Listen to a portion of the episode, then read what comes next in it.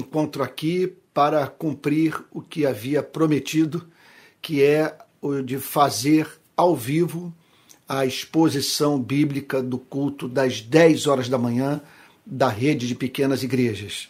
Então é uma alegria estar conectado com pessoas das mais diferentes regiões do Brasil, irmãos na fé que se uniram a, uns aos outros e, e, e a mim após as desventuras que esses irmãos e eu vivenciamos é, com o protestantismo brasileiro, uma vez que nós repudiamos a aliança que a igreja fez com a extrema-direita, não, é, não encontramos espaço dentro dessas igrejas e, portanto, aqui estamos, né, falando bem resumidamente. Mas o ponto não é esse.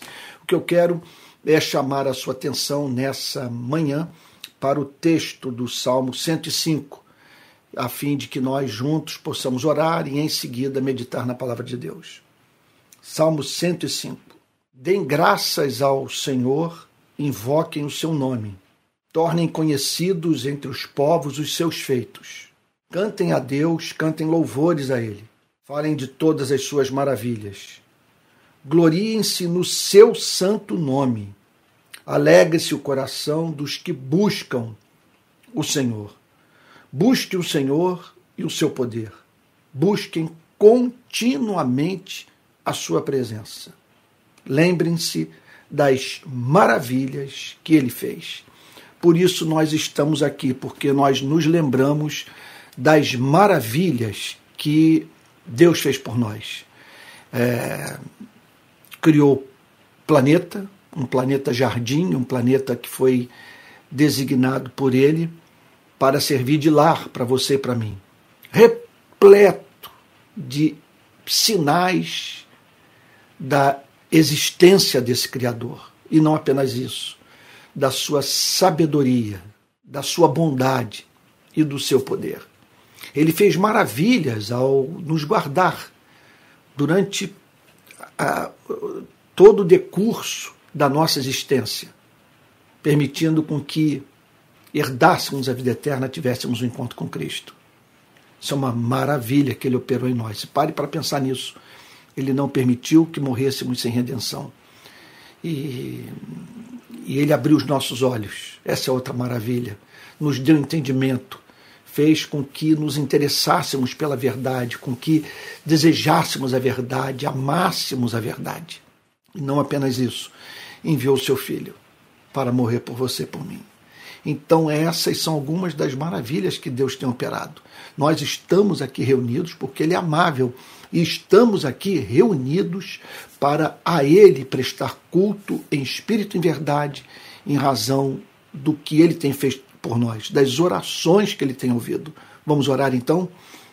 Senhor amado, Tu és digno de toda honra, toda glória, Senhor, toda adoração, porque Tu és amabilíssimo, Tu és amável, Senhor. Quando o Senhor pede de nós amor, o Senhor não pede um absurdo, porque faz sentido amar o Senhor. Senhor querido Deus de toda graça, nós o adoramos como Deus que no tempo e no espaço enviou o seu único filho para morrer por nós. O nosso Deus tem nome. Nós só, nós só nos relacionamos com Deus revelado por Cristo, ao qual chamamos de Pai. Senhor querido, Deus de toda graça, nós pedimos nessa manhã perdão pelos nossos pecados por aquilo que há na nossa vida e falando da forma mais objetiva possível, Senhor, que é feio. Aquilo que temos na nossa vida que é feio, que não, não, não comunica beleza, não comunica verdade, não comunica doçura, não comunica misericórdia. Perdoa-nos, Senhor. Perdoa-nos. Estamos nessa manhã voltando para casa para receber o seu abraço, Senhor para ouvir o Senhor dizer que somos teus, Senhor. Deus querido, Deus de toda graça, nós pedimos nessa manhã que o Senhor aceite a nossa gratidão. Senhor, mediante a expressão do nosso louvor, porque estamos conscientes que tu tens nos abençoado, tu tens ouvido as nossas orações. O Senhor tem cuidado de nós, então nós estamos aqui para o adorar pelo que o Senhor é. Estamos aqui para louvá-lo pelo que o Senhor tem feito por nós. Deus querido, tu sabes que nessa manhã estou sendo ouvido por irmãos que estão passando por tribulação, Senhor. Senhor, alguns enfrentando problemas no casamento, na família, outros na sua vida profissional, endividados, humilhados, Senhor, é, sentindo que estão se dedicando a algo que não lhes dá retorno profissional e não apenas financeiro, realização pessoal, Senhor. Ó oh, Deus querido, Deus amado, quero pedir pelos enfermos, quero pedir por aqueles que estão enfrentando problemas psicológicos sérios, Senhor que carecem de uma palavra sua capaz de reordenar a mente, Senhor, do, daquele que o serve. Faz assim, Senhor. Faz assim, ouça a nossa oração, trate com misericórdia esses preciosos irmãos que estão sofrendo. Fala-lhes do seu amor, console-os, Senhor. E agora que vamos estudar a tua palavra, nós pedimos que o Senhor abra o nosso entendimento para a compreensão da verdade. Ajuda o teu servo na exposição das Sagradas Escrituras. Que eu possa falar com clareza, Senhor. Com, com, com amor. Com, com, com simplicidade, Senhor. Com profundidade. É o que nós pedimos em nome do Senhor Jesus. Com perdão dos nossos pecados. Amém. Amém, Senhor. Amém. Irmãos queridos, eu vou pedir que todos abram a Bíblia nessa manhã no texto que se encontra no Evangelho de Marcos. Marcos, capítulo 1, versículo 21. Por que escolhi Marcos, capítulo 1, versículo 21? Porque eu assumi um compromisso com os irmãos de fazer uma exposição de todos os milagres operados por Cristo, do sobrenatural na vida do Senhor Jesus. Então, já analisamos todas as passagens do Evangelho de Mateus que falam sobre as obras milagrosas de Cristo. E agora nós nos encontramos no Evangelho de Marcos. E vamos fazer até o fim desse evangelho e depois seguiremos por Lucas e João, de modo que, se você acompanhar a série toda, você passará a ter conhecimento do que Deus quer nos ensinar através desses milagres. Você conhecerá todas essas obras sobrenaturais de Cristo registradas no, nos quatro evangelhos. E hoje nós vamos falar sobre o texto que está intitulado na minha Bíblia por A Cura de um Endemoniado em Cafarnaum. Marcos, capítulo 1, versículo 21. Você achou? Marcos, capítulo 1, versículo 21, que diz assim: Depois entraram em Cafarnaum e logo no sábado Jesus foi ensinar na sinagoga. Eu gostaria de destacar dois fatos dessa declaração. Observe que nesse tipo de exposição bíblica que eu faço, que é ler o verso e fazer um comentário e em seguida o aplicar, eu procuro, quando eu trato de um texto extenso como o de hoje, eu procuro fazer comentários sobre cada verso. É claro, isso eu acabei de falar. Eu, eu leio o versículo, eu comento, eu, eu, quer dizer, eu tento ajudar o que me ouve a entender o seu significado e procuro aplicá-lo na nossa vida. Contudo, eu tenciono sempre seguir uma linha mestra.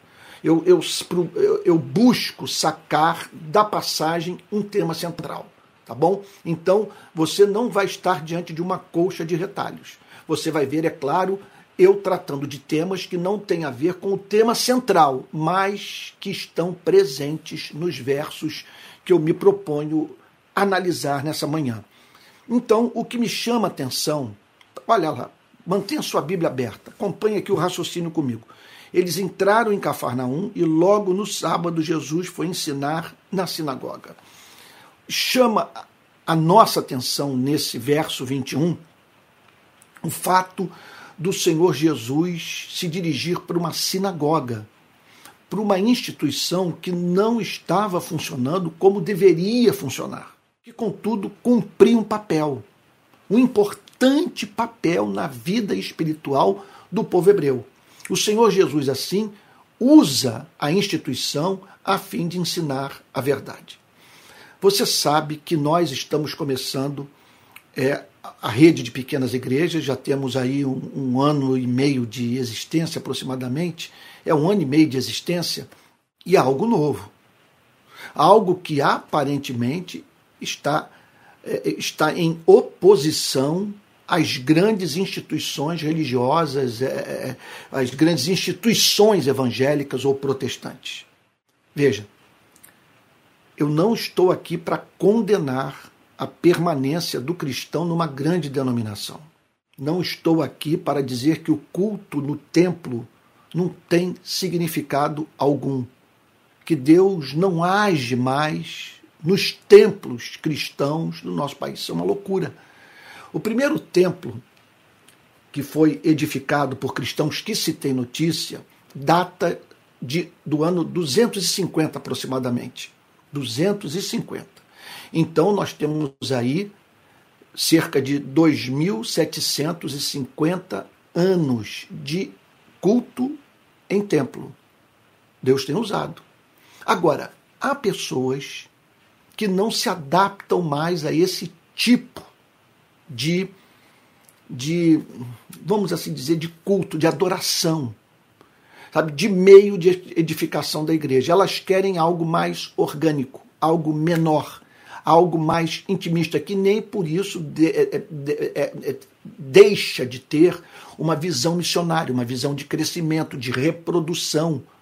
Sabe, de, eu estou falando aqui de, de, de, de, de, de uma ação é, é, decidida ou de, de, uma ação concreta de alcançar pessoas para Cristo.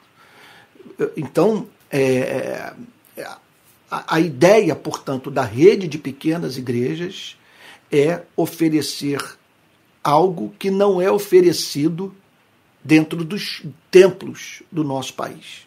É isso que eu quero enfatizar. Há pessoas que querem isso. Eu quero isso. Eu hoje me sinto mais confortável nesse tipo de culto. É bem verdade que hoje eu não estou com os meus irmãos que se reúnem comigo lá em Niterói. Vou estar somente a partir de março, porque eu me encontro de, de, em, em, período de férias, viajando. É, é, mas hoje, sem a mínima dúvida, eu me sinto muito mais à vontade, muito mais confortável, muito mais edificado numa igreja pequena do que participando um, no culto de uma igreja grande, que eu não condeno mas estamos criando uma alternativa na rede de pequenas igrejas para aqueles que querem esse tipo de adoração, de adoração com, um número menor de pessoas. Tá bom? É isso. Mas Jesus foi lá. Jesus pregou na sinagoga. E o texto diz que ele entrou na sinagoga para ensinar. É muito importante que esse ponto seja enfatizado do ministério de Cristo. O Senhor Jesus dedicou grande parte do seu tempo ao trabalho de ensinar a verdade. E isso porque nós precisamos de conhecimento. O grande erro é, presente em alguns setores da, da igreja evangélica brasileira reside no fato de essa, essas igrejas remeterem as pessoas para uma relação mística com Cristo, sem nenhum fundamento na verdade. Elas querem o um encontro com o poder de Cristo, elas querem conhecer o Cristo que liberta, o Cristo que cura, o Cristo que batiza, que batiza com o Espírito Santo, o Cristo que faz milagres, o Cristo que, que, que dá emprego, o Cristo que resolve problemas crônicos. Agora, acontece que, muito embora encontremos no Novo Testamento Cristo curando pessoas, alimentando pessoas, é, é, é, consolando pessoas, nós o vemos também ensinando a verdade. E é dever nosso mergulhar em Mateus, Marcos, Lucas e João, a fim de conhecermos a mensagem de Cristo, a fim, de modo que possamos viver no Espírito de Cristo.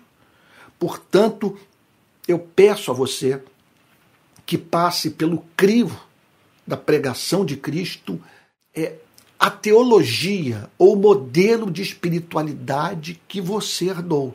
É essencial que você conheça a mensagem de Cristo e, e, e, e, por isso, passando a ter Cristo como referência, de certa forma, relativize grande parte daquilo que você ouviu, daquilo que você viu, uma vez que não se ajusta é, aquilo que Cristo pregou e a forma como Cristo viveu. Então ele ensinou.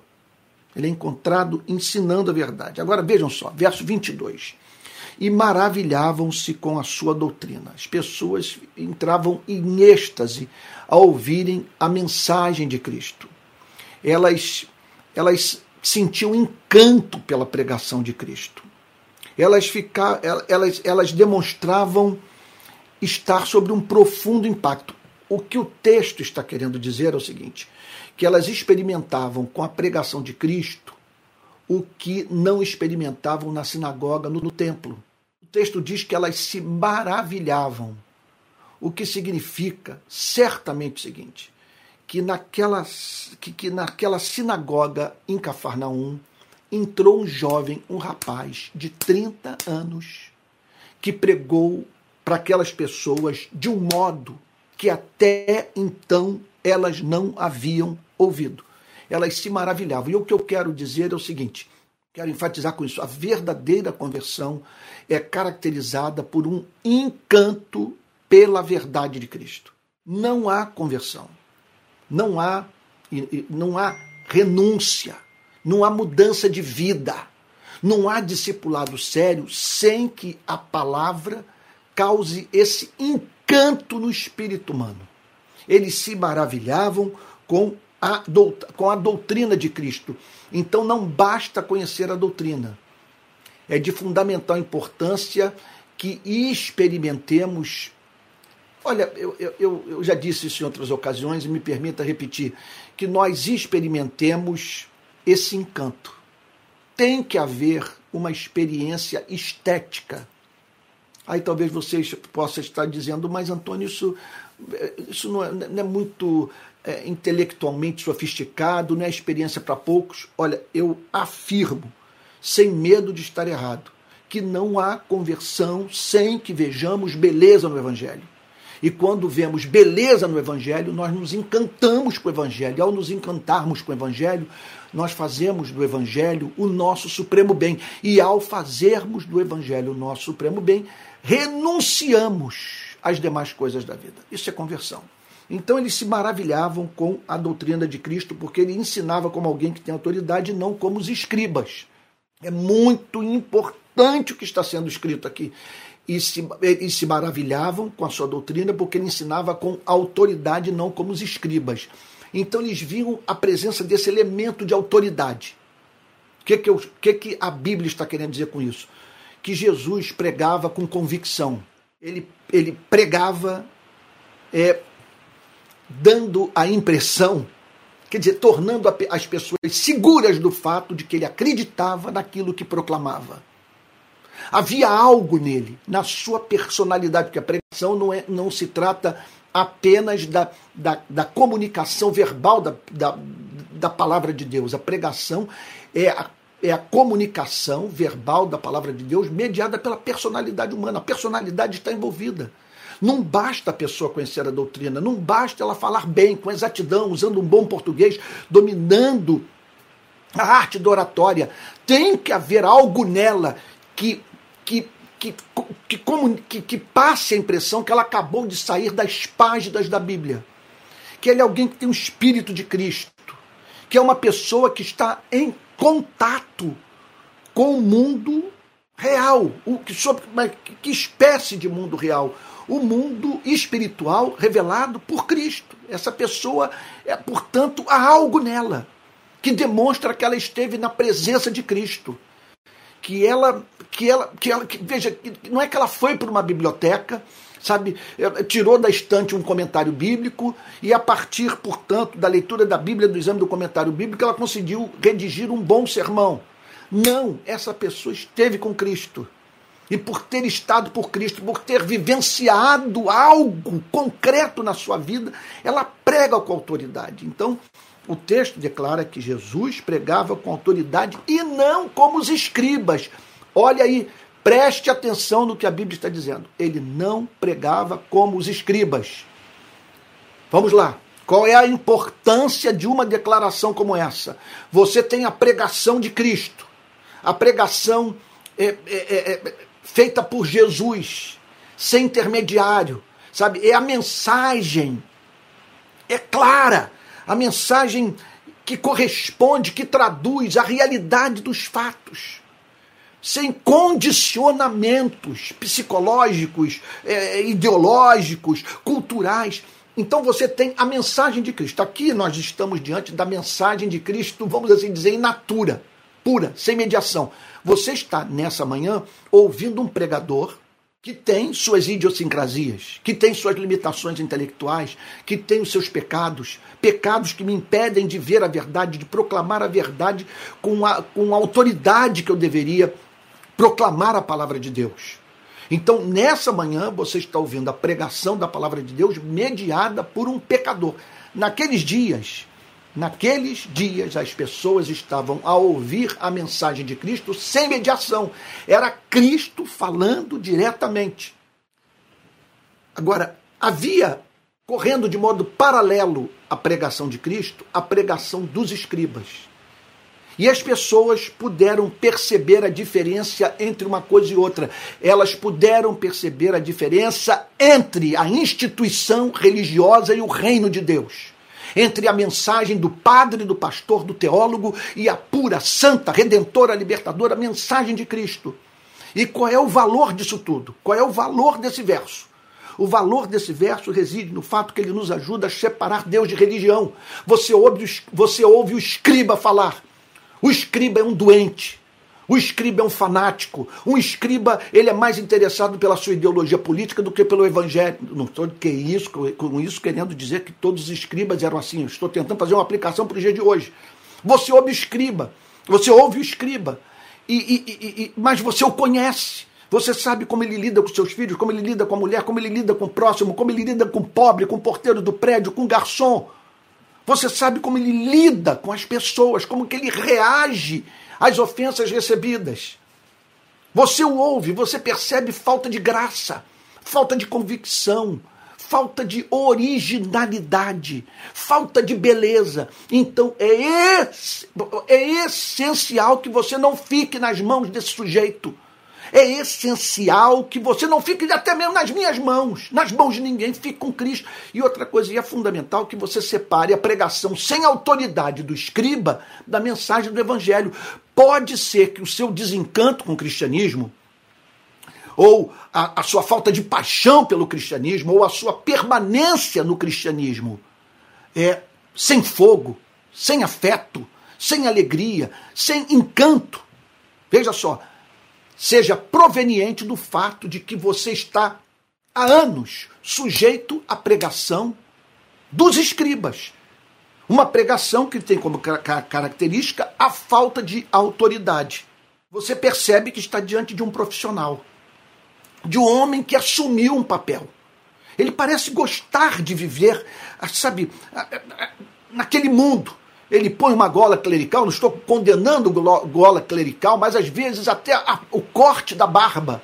Ele, ele, ele, ele, ele tem uma demanda inconsciente por incorporar o papel de pregadores do passado.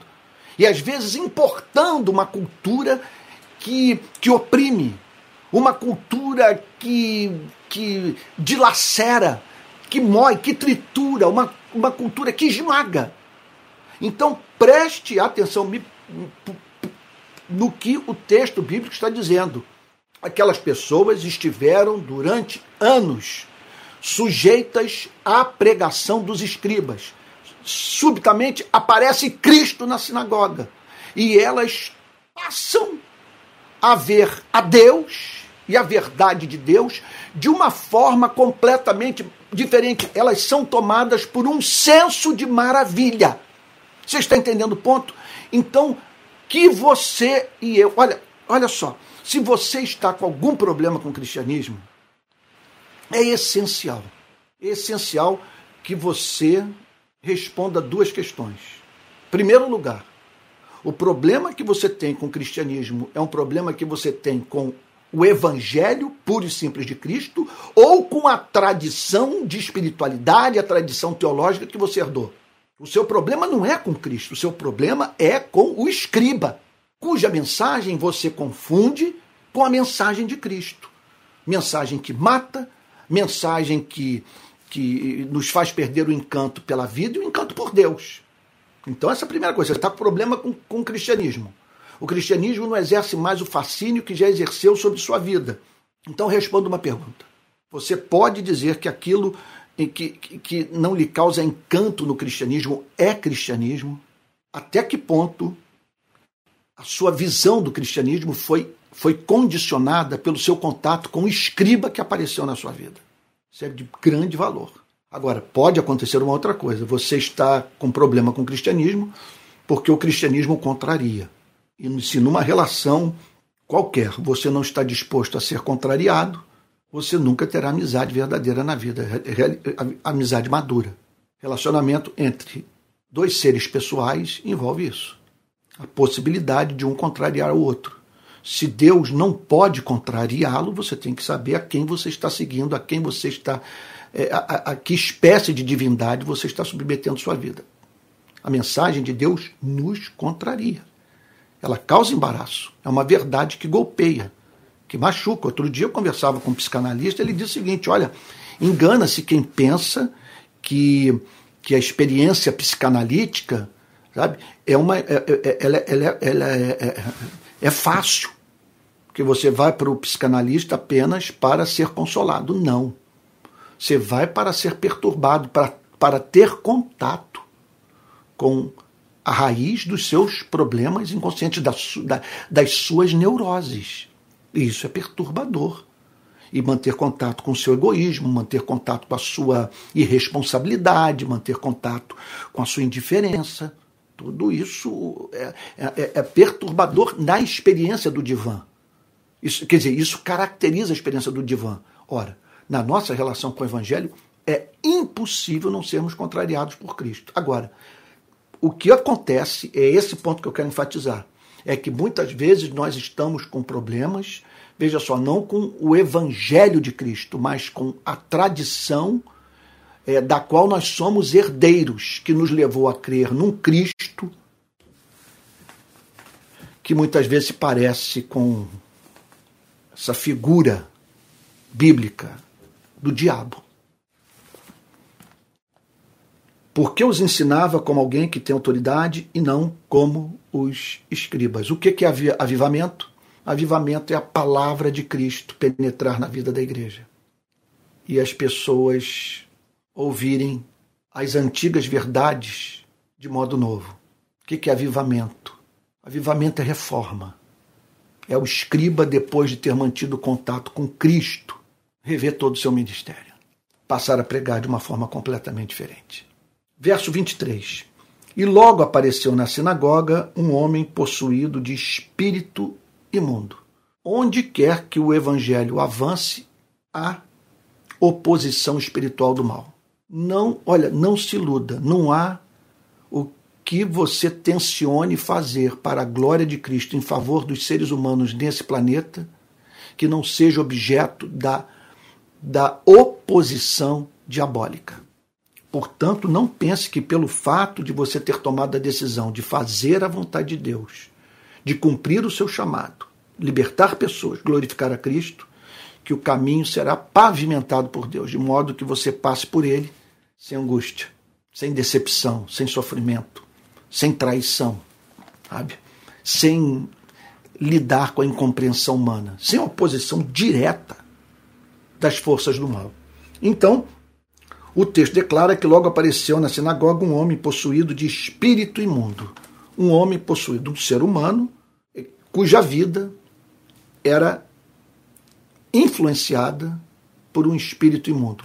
Espírito significa que era um ser real, não se trata de um sentimento. A Bíblia atribui existência pessoal para esse ser. Ou seja, é um ser que tem consciência de si mesmo, é um ser pessoal. é um ser que delibera. Então, nós estamos aqui diante de um espírito, ele é imaterial, ele é invisível, ele é pessoal, ele tem poder, ele é capaz de estabelecer conexão com as nossas mentes e ele é chamado aqui de imundo. Por que ele é imundo? Porque ele faz parte, segundo a teologia bíblica, dos anjos que se rebelaram com Deus, que se rebelaram contra Deus.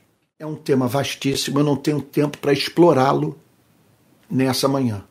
Mas a Bíblia, falando muito resumidamente, a Bíblia declara que ao mundo espiritual composto por seres inteligentes e invisíveis, criado por Deus, e que a Deus serviu durante não sabemos quantos anos ou séculos, sabe, em, em fidelidade. A partir de um ponto, a Bíblia fala muito superficialmente sobre isso, muito en passant. A partir de um ponto, houve uma queda nesse mundo espiritual. Então, anjos que criados para adorar a Deus, sabe? É, se afastaram do seu Criador, caíram. Então, passa, o universo passa a, a, a contar com a presença de criaturas invisíveis, inteligentes, que romperam comunhão com Deus. Antes da queda da espécie humana, houve uma queda no mundo espiritual. E, e, e a partir dessa queda surge um, um, um, um exército de seres espirituais é, que fazem oposição à vontade de Deus. Não me peça para explicar isso. Está para muito além daquilo que eu sou capaz de compreender e eu nunca vi, eu não conheci teólogo até hoje que, que me ajudasse a ter o um entendimento sobre esse tema tão complexo. Porque a pergunta que surge é essa: por que aconteceu? É, sabe? Como pôde acontecer? Sabe? Quem tentou o tentador? É isso. É, são muitas perguntas que emergem numa hora como essa. Tudo que nós sabemos é que, a partir então daquela, da, da queda que houve no mundo angelical, o mundo angelical passou a, a a ter como característica essa divisão. Anjos que perseveraram no serviço a Deus e anjos que se rebelaram contra Deus.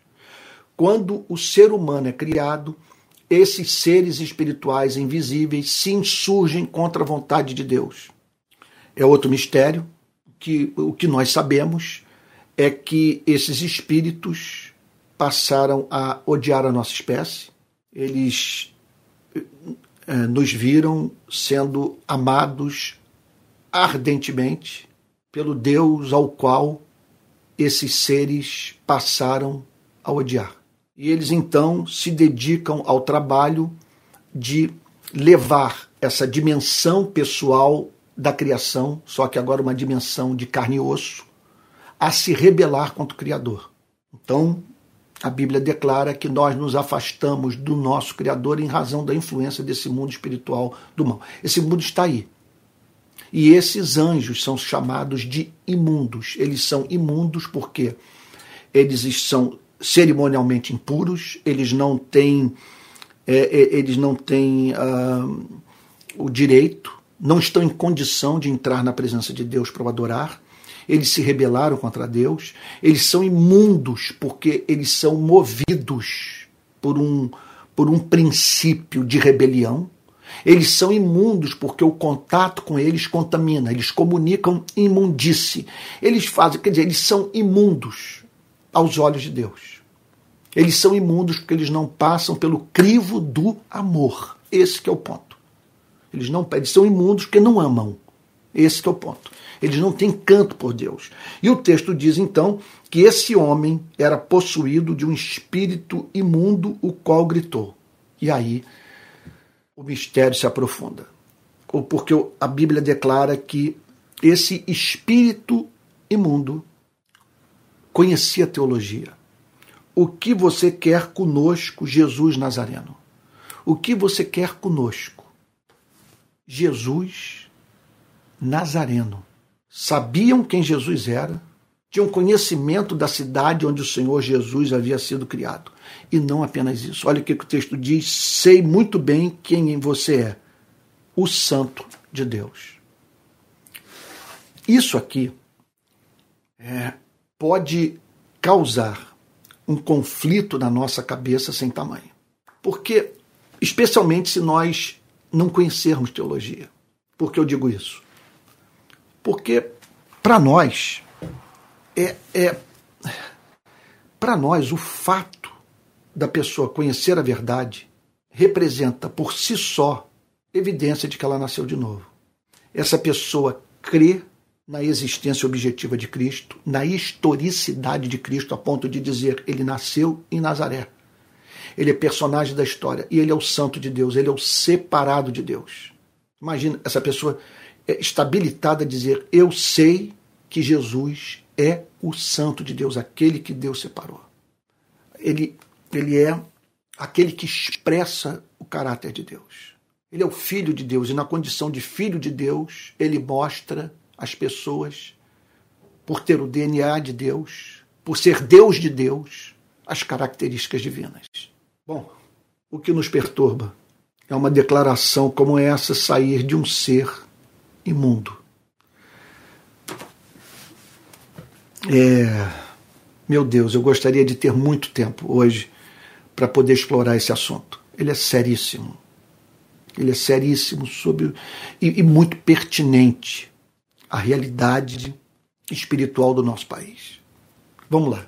É, vem à mente um mundo de verdade, eu vou ter que selecionar algumas, a fim de não tentar falar tudo o que se pode falar sobre essa passagem.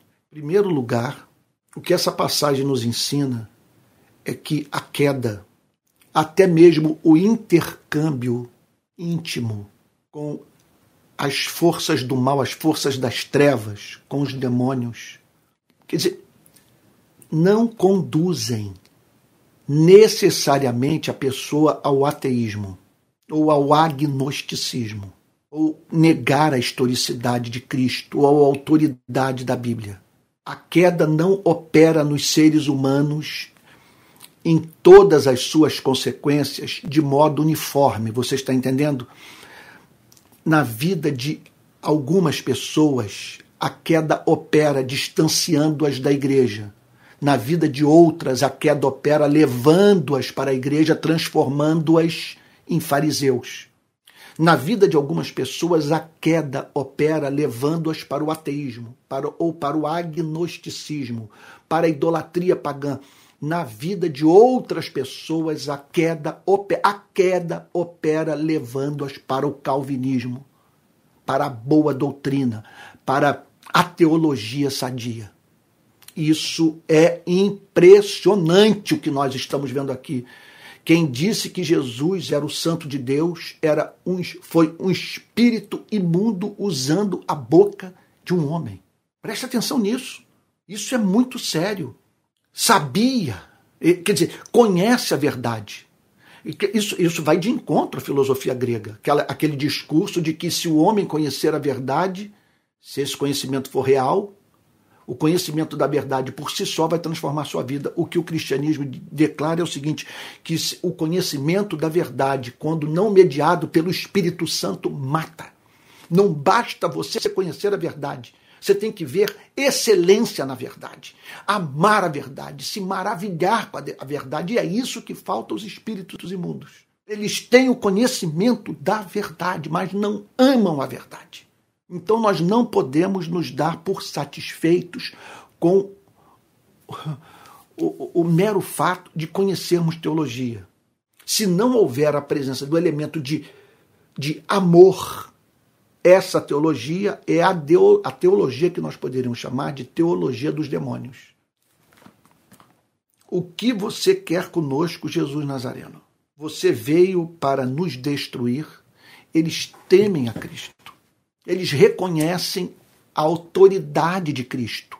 Só que, eu já disse isso numa outra ocasião, me perdoe repetir, eles reconhecem a autoridade de Cristo da mesma forma que, sei lá, os talibãs ou os extremistas muçulmanos reconhecem a autoridade do, do, do, do ou o poderio bélico norte-americano. Eles reconhecem o poder de Cristo, eles sabem que Cristo tem autoridade sobre eles. Eles só não se regozijam com isso. Veja o caso do regenerado. Você toma conhecimento que sua vida não é o centro do universo, que Deus chama homens e mulheres e os anjos, os arcanjos, os querubins para adorarem a Ele, para adorarem o Deus Trino, para adorarem o seu único Filho. E nós olhamos para isso e nos regozijamos porque nós não queremos estar nesse lugar. Sabemos que não podemos almejar estar nesse lugar. Mas nós nos regozijamos porque vemos excelência nele. Ele é digno de estar nesse lugar. E nós estamos nesse lugar por estarmos nele, não para recebermos adoração, mas para participarmos da sua beleza. E a ele rendermos culto em espírito e verdade estamos conectados a Ele e nos regozijamos de estarmos conectados. É nesse ponto que eu digo que nós estamos nesse lugar. Nós nos regozijamos de estarmos conectados àquele que é digno de ser amado. Então, nós celebramos o seu poder, nós celebramos o seu, o seu governo soberano, porque ele, ele, ele, nós o vemos, nós o temos como excelente. Os demônios não. Então o texto declara que o que você quer conosco, Jesus Nazareno? Você veio para nos destruir? O que você quer conosco? Qual é o tratamento que você vai, vai nos dar?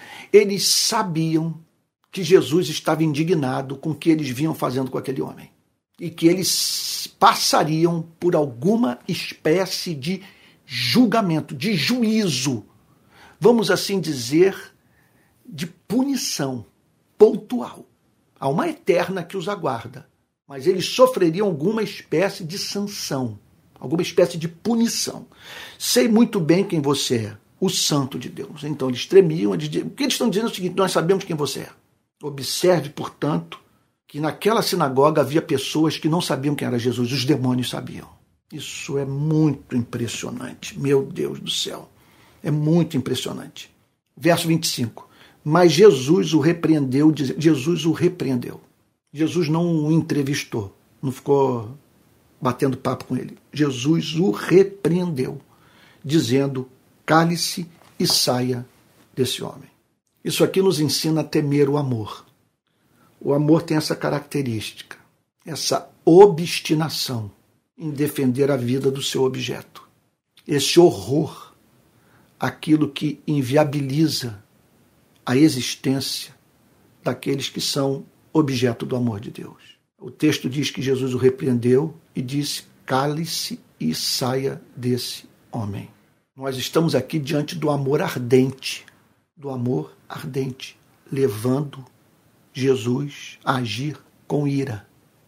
Por amor àquele homem, por amor à verdade, por amor a Deus, por amor à beleza revelada por Deus. Jesus disse, por amor ao amor, Jesus disse: que você fique calado e saia desse homem. Que nós não brinquemos com amor. Que não julguemos que pelo fato de Deus ser muito bom, nós temos o direito de ser muito maus. O amor se levantou. O amor, o amor caçou a liberdade de expressão. Não há liberdade de expressão quando aquilo que você tem a falar destrói vidas humanas. Cale-se. Acabou para você.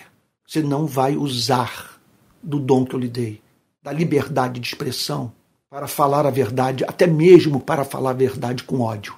Você não tem o direito de se dirigir a mim e a quem quer quem que seja.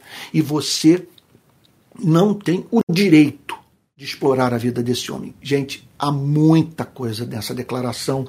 Eu gostaria de agora estar assim numa, numa hoje me dá saudade de você estar assim numa classe de escola dominical, sei lá, ou então num retiro, com uma manhã inteira para tratar dessa declaração porque são muitos desdobramentos, inclusive desdobramentos políticos. Jesus está dizendo: fique calado. Você não tem o direito de escrever, você não tem o direito de pregar, você não tem o direito de falar. Cale-se, não se dirija a mim. Não se dirija a quem quer que seja e saia da vida desse homem. Não tenha contato com ele, não toque nele. Não explore, não brinque com sua vida. Seu amor. Seu amor e eu vou lhe dizer uma coisa: se falta ira no seu cristianismo, isso pode denotar falta de amor, porque quando nós amamos, nós amamos, nós nos indignamos. Outro dia ouvi uma pessoa dizer que depois de um tempo no meu ministério, a minha pregação mudou e que eu comecei a pregar sobre alguns temas com muita ênfase. Essa pessoa disse que eu me tornei duro e que as minhas exposições sobre o Evangelho de João na Igreja Presbiteriana da Barra perturbaram sua mente. E realmente, a partir de algumas experiências que vivi de 2007 para cá, esse ano foi um divisor de águas no meu ministério. A partir do que eu vi e vivenciei, se tornou impossível ignorar temas que até então eu ignorava. E ao falar sobre eles, não falar com veemência. A compaixão fez com que, em não poucos momentos, de 2007 para cá, o meu contato com a miséria do povo brasileiro, em conexão a isso, o meu contato com a hipocrisia de parte do movimento evangélico brasileiro, me levaram, me levaram a falar de uma forma que até então não falava. E amor. Quando nós vemos Cristo entrando no templo, expulsando seus vendilhões amor quando vemos Cristo chegando por um ser que foi criado por Deus e dizer: cale-se, cale-se e saia desse homem. Verso 26. Então o espírito imundo, agitando violentamente, observe, portanto, que aqui não cabia psicanálise, ou, ou quer dizer, uma análise, ou um tratamento terapêutico qualquer, ou prescrever ansiolítico. Não estou condenando nada disso, mas o que o texto diz é que a natureza da enfermidade daquele homem era espiritual. Então, agitando violentamente, gritando em alta voz, saiu dele. E o homem ficou livre. Só podia gritar, não podia falar, não podia comunicar, não podia se expressar. Uma ordem foi dada. Então, na impossibilidade de verbalizar o que sentia, sai aquele grito. Um grito é feito. O texto diz então: é, então o espírito imundo agitando violentamente e gritando em alta voz saiu dele, gritando em alta voz, porque usava aquele homem, usava a sua voz, o levava a gritar. Meu Deus do céu, a perturbação do espírito maligno, com a ordem de Jesus, o medo, o temor, a fúria, a raiva, levaram aquele homem a gritar. Mas ao gritar, o espírito saiu dele. Observe, portanto, que muitas vezes, quando nós estamos mais próximos da cura, tudo parece piorar. Num ponto da relação daquele homem com Cristo, o contato com Cristo não lhe fez bem. Quem olhava para ele, olhava para um homem cuja vida piorou, olhava para um homem que gritava como um louco. Mas ele estava próximo da cura e acabou sendo curado. E o espírito imundo, em silêncio, saiu dele. Porque Jesus tem autoridade sobre os céus e a terra. Por isso que nós não devemos temer a quem quer que seja. Cale-se e saia desse homem. Todos se admiraram, diz o texto, a ponto de perguntarem entre si. Agora eles não estavam mais admirados com a pregação, estavam admirados com o poder de Cristo. Todos se admiraram a ponto de perguntar entre si: o que é isto? O que, é que nós estamos vendo? O novo irrompeu. Nunca testemunhamos uma coisa como essa na nossa tradição teológica, ou, ou, ou, na nossa tradição de espiritualidade. Isso é novo na sinagoga. Que é isto? Uma nova doutrina, uma nova pregação. É algo inusitado, que não foi ensinado por Moisés, uma nova doutrina, com autoridade ele ordena aos espíritos imundos e eles lhe obedecem. Autoridade para pregar e autoridade para repreender espíritos imundos. Isso levou aquela gente toda a se encantar. Verso 28. E a fama de Jesus se espalhou depressa em todas as direções por toda a região da Galiléia. Ele não precisou de fazer marketing. Sabe, havia poder no seu ministério. Graça para falar, graça quer dizer poder para operar milagre. Ele era a graça encarnada. A graça que se manifestava, não que ele precisasse do favor imerecido de Deus para levar adiante seu ministério, mas era uma expressão da graça presente em sua vida de uma forma abundante, a comunicação graciosa da verdade e o poder que atuava graciosamente libertando pessoas. Olha, muitos pastores, nesses últimos cinco anos em que a igreja, parte da igreja, fez aliança com a extrema-direita, deixaram de pregar o que deveriam pregar, se silenciaram diante desse descalabro, com medo de perder espaço, com temor de virem a ser privados do número de seguidores que até então tinham nas redes sociais e se silenciaram. Não foram solidários com os que se levantaram para pregar, para protestar, para profetizar e que estão pagando um preço alto por não terem se calado. Esses se esqueceram que tudo que nós precisamos na vida, sabe, é de autoridade. Autoridade para falar, autoridade para que essa nossa associação com Deus se torne patente diante dos olhos humanos. Muitos estão em busca, portanto, de fama. E, em, e, e, e, por amor à fama, deixam de denunciar o erro. O texto diz que a fama de Jesus se espalhou em todas as direções por toda a região da Galiléia. Eis algo que nós não devemos seguir: fama. Nossa meta é glorificar a Deus e não fazer com que uma multidão glorifique a nós mesmos.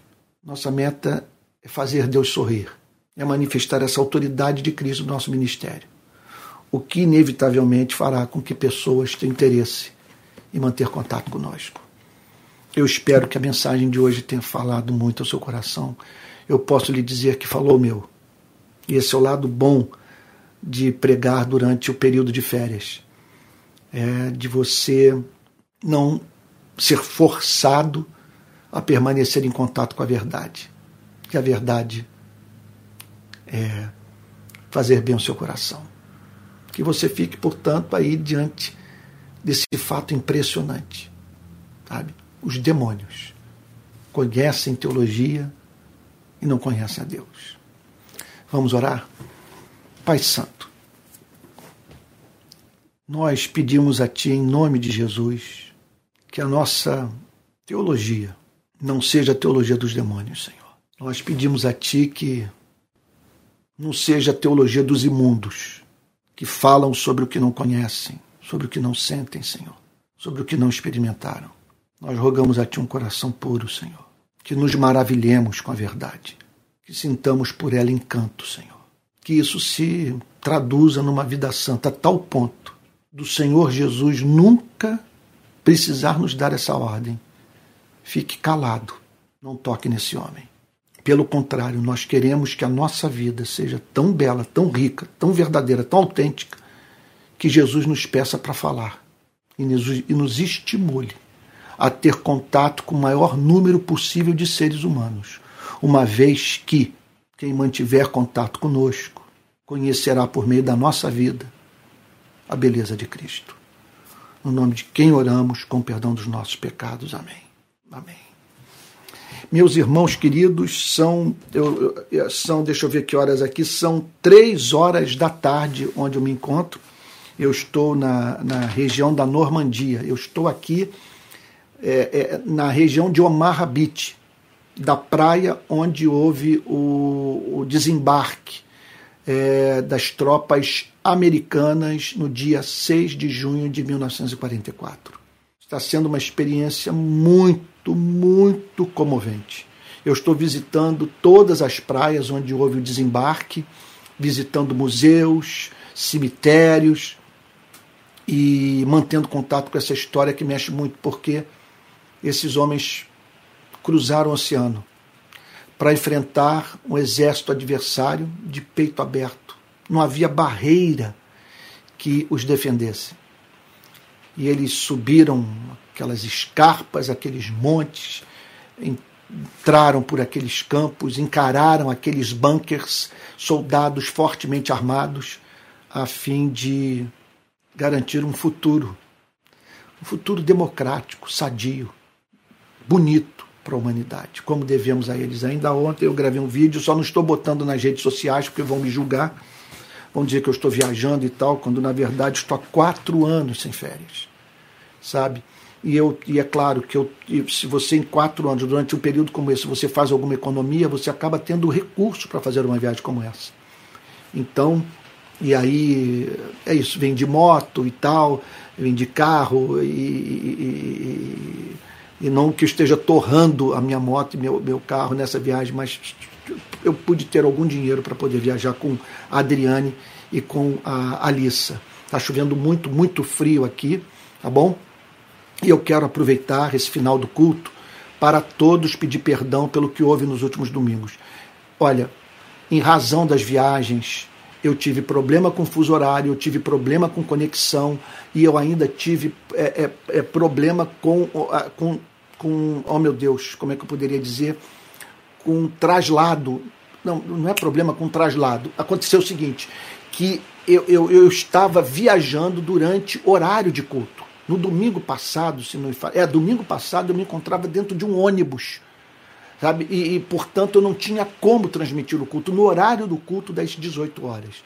Então, peço perdão a todos, mas eu já acertei isso, de modo que agora o domingo está reservado para os dois cultos da rede de pequenas igrejas, às 10 da manhã e às 18 horas. Aqui, 2 horas da tarde e 10 horas da noite. Tá bom? É, hoje à noite, portanto, eu estarei em transmissão em tempo real, novamente, diretamente aqui da Normandia da, da, da, região aqui da praia de Omar Beach. Eu, eu acho que essa praia aqui em frente, eu estou numa praia aqui em frente, Omar Beach. Chovendo muito, danada, está um temporal, um frio do cão, tá bom? Mas está sendo um período bom de refrigério depois de tudo que eu vivi no ano de 2022. Olha lá. Então, confirmado, culto hoje às 18 horas, com transmissão, se Deus assim o permitir, direto aqui da Normandia, tá bom? É, quero lembrar a todos que a Rede Pequenas Igrejas precisa de contribuição. Nós queremos um site, nós queremos transmissão dos cultos em tempo real, com câmeras de altíssima qualidade. Nós já contratamos contador, nós já contratamos tesoureiro e eu estou agora começando a ser mantido pela Rede de Pequenas Igrejas, já que eu tive é, parte do meu salário é, é suprimido, né? E esse é o último ano que eu recebo ajuda financeira da instituição que até então tem me mantido, tá bom? Então nós precisamos da sua contribuição. Caso você queira contribuir, aqui vai o nosso número de Pix. É pixrpi22 arroba gmail.com. Vou repetir. pixrpi22 arroba gmail.com. Se você fizer um depósito nesse Pix, a, o seu depósito chegará na conta da rede de pequenas igrejas. Ok? Olha, e ao término desse culto eu vou botar uma lista de links para que você tenha acesso a cursos que estamos oferecendo e também ao Telegram, é, que é o nosso canal oficial interno por excelência de comunicação. Tá bom? Esse link, aliás, o link já está na. na, na, na não não, eu ainda não, não. Eu vou fixar agora o link, tá bom? Vou colar agora, fiz um copiar e colar para que você tenha acesso, tá bom? Vou disponibilizar o culto de hoje, o link na, em todas as minhas redes sociais e peço que você faça o mesmo, tá bom? E até logo mais, se Deus o permitir, em nome de Jesus. Não deixe de lutar pela sua democracia, de, de orar pela democracia. Cuidado que nós estamos vivendo um colapso da interlocução com muita gente, inclusive amigos. Essa semana foi ontem, foi ontem, ontem eu recebi um e-mail à noite de uma amiga querendo discutir sobre política comigo e tal. Falei, olha, eu amo sua família, eu amo você. E, por perceber que eu não via mais espaço para diálogo, eu não tenho como convencê-los. Eles estão totalmente certos do que estão fazendo, eles estão apoiando o golpe, sabe? Então, então, eu, por não ter mais esperança nenhuma, eu preferi não, não, não discutir. E eu sugiro que você faça isso. Com algumas pessoas, a interlocução entrou em colapso. Agora é muito importante que estejamos nas redes sociais defendendo a democracia. O que houve domingo passado em Brasília foi um completo absurdo e nós temos que pedir punição para os mentores dessa barbárie, dessa balbúrdia, desse espírito antidemocrático. Porque se nada for feito, se os mentores, se essa gente não for silenciada, olha aí Jesus dizendo, cala-te, sabe? Cale-se, sai desse homem. Quer dizer, tem gente que, tem, sabe, que que, que, que abre a boca para matar. O que essa gente está querendo, na verdade, né, você não se iluda, eles não querem a destruição do Palácio do Planalto, eles não querem a destruição do Supremo Tribunal Federal, nem do Congresso Nacional, eles querem guerra civil. Eles estão querendo conflito nas ruas, de modo que o, o, o, os interesses dessa extrema direita ultraconservadora prevaleçam. Eu não estou falando de, dos interesses da direita nem dos conservadores em totum, porque tem gente de direita e tem conservador que não é radical. Agora, esses aí são radicais e precisam ser detidos mediante o uso adequado da força e o uso correto, democrático da lei. Tá bom? Vamos encerrar, porque agora são duas, são três horas da tarde e eu ainda não almocei. Tá bom? E ainda vou ver se espero. Hoje é meu último dia aqui na Normandia, vou ver se eu espero se eu consigo aproveitar com a minha família o tempinho que nos resta, está anoitecendo muito cedo, para a gente dar uma voltinha por aí, tá bom? Fique com Jesus. Vamos receber a bênção apostólica, que a graça do nosso Senhor e Salvador Jesus Cristo, o amor de Deus o Pai e a comunhão do Espírito Santo sejam com cada um de vocês, desde agora e para todo sempre. Amém. Fique com Jesus e até logo mais às seis horas da tarde para mais um culto da Rede Pequenas Igrejas. Deus o guarde.